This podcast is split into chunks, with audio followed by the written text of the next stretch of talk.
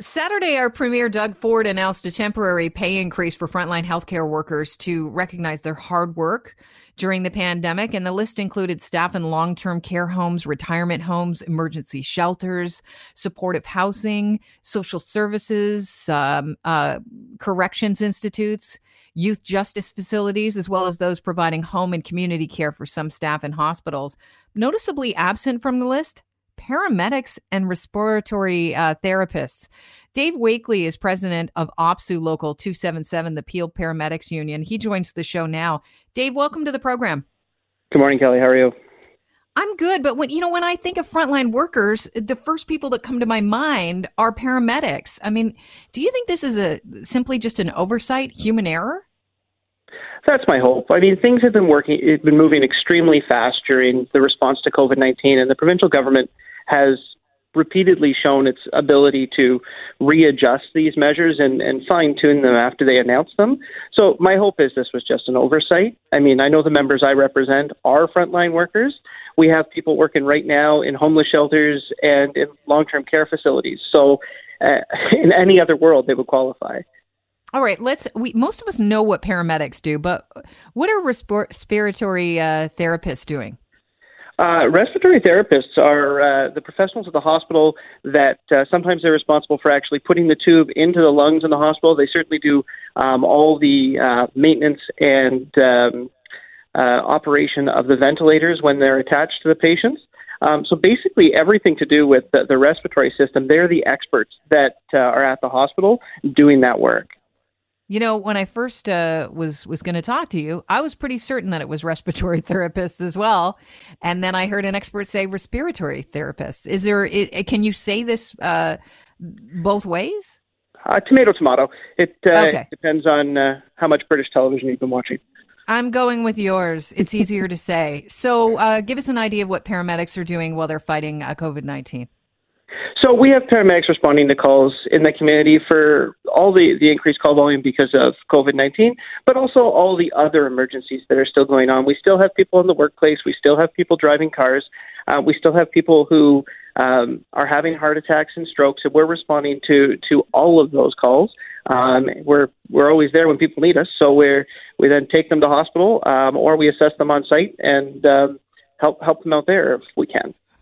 The, the province's temporary pay increase is expected to provide an additional $4 per hour on top of hourly wages for the next uh, four months. Those working more than 100 hours per month would also receive a lump sum payment of 200 of $250 per month. And a person working 40 hours per week would receive about $3,560 on top of their regular pay.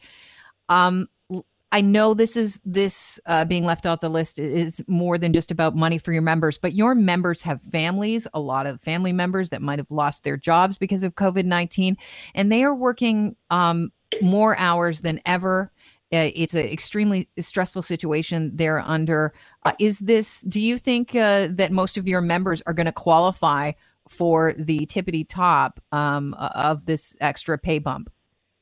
Um, I mean, currently none of our members qualify for this recognition. But again, it's not about the money. The the, the money is is nice, but it's they, they said, you know, we want to recognize frontline healthcare workers. When we first got into this, there was a list of essential services. Paramedics was left off the list. And when we asked the government about it, their response was, oh, you're frontline healthcare workers.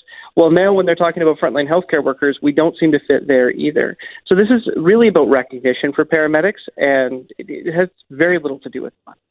Well, so this is the second slide. Um, yeah, at least. at least. Okay, yeah. where does the at least come from? Is this come from um, the fact that paramedics have been talking for ages about, you know, the municipal government saying we need more help, we're getting burned out?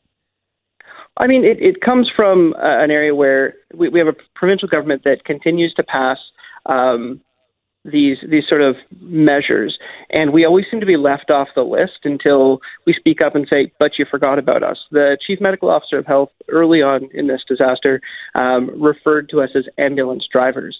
Um, our members are highly educated. We perform advanced medical procedures. Uh, yes, we also drive the trucks, but um, the job of being a paramedic is so much more than that.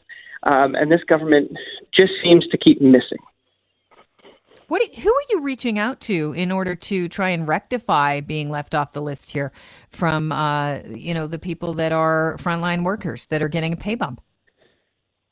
Um, my main role right now is ensuring that uh, my members stay safe and stay able to, to respond in the community. So I'm talking to, to a few people like yourself, um, but my, my real hope is that this is going to get taken care of and it is simply an oversight. Um, I don't have time to, to be running down to Queen's Park and mm-hmm. rallying or anything else. Um, honestly, our primary objective is to make sure that we can continue to serve the, the patients that, uh, that we care about. Well, hopefully somebody from the premier, premier's office, if not the premier himself, is listening to this show right now because we know in the past that Doug Ford has called in personally, you know, to comment on a few things we've been talking about. Now they are extremely busy with the pandemic, uh, but hopefully, you know, from time to time they have to go places. They're in their cars and they're tuned in. Um, what are you are you hoping uh, will be the outcome of uh, you know this coming to light through the media? I mean, my hope is that all the groups that have been excluded who are um, very much on the front line of healthcare um, are included. That's the, the respiratory therapists, the midwives, the paramedics, um, all these folks, the diagnostic imaging folks, all these people have been seemingly left out by this announcement. My hope is when the announcement turns into a policy that it will be more fulsome and it will capture all these people. Dave, thanks so much for joining us. I really appreciate your time today. Thank you so much. Canada may be known for its landscapes and friendly people, but beneath the surface lies a darker side of crime, history, and the paranormal. Since 2017, the award winning Dark Poutine podcast has explored the shadowy corners of the Great White North and beyond, delivering chilling tales from a uniquely Canadian perspective. Hosted by Mike Brown and Matthew Stockton with over 300 episodes and fresh releases every Monday, Dark Poutine is your weekly ticket to the creepier side of Canada. Listen to Dark Poutine on Apple, Spotify, Amazon Music, or wherever you get your podcasts.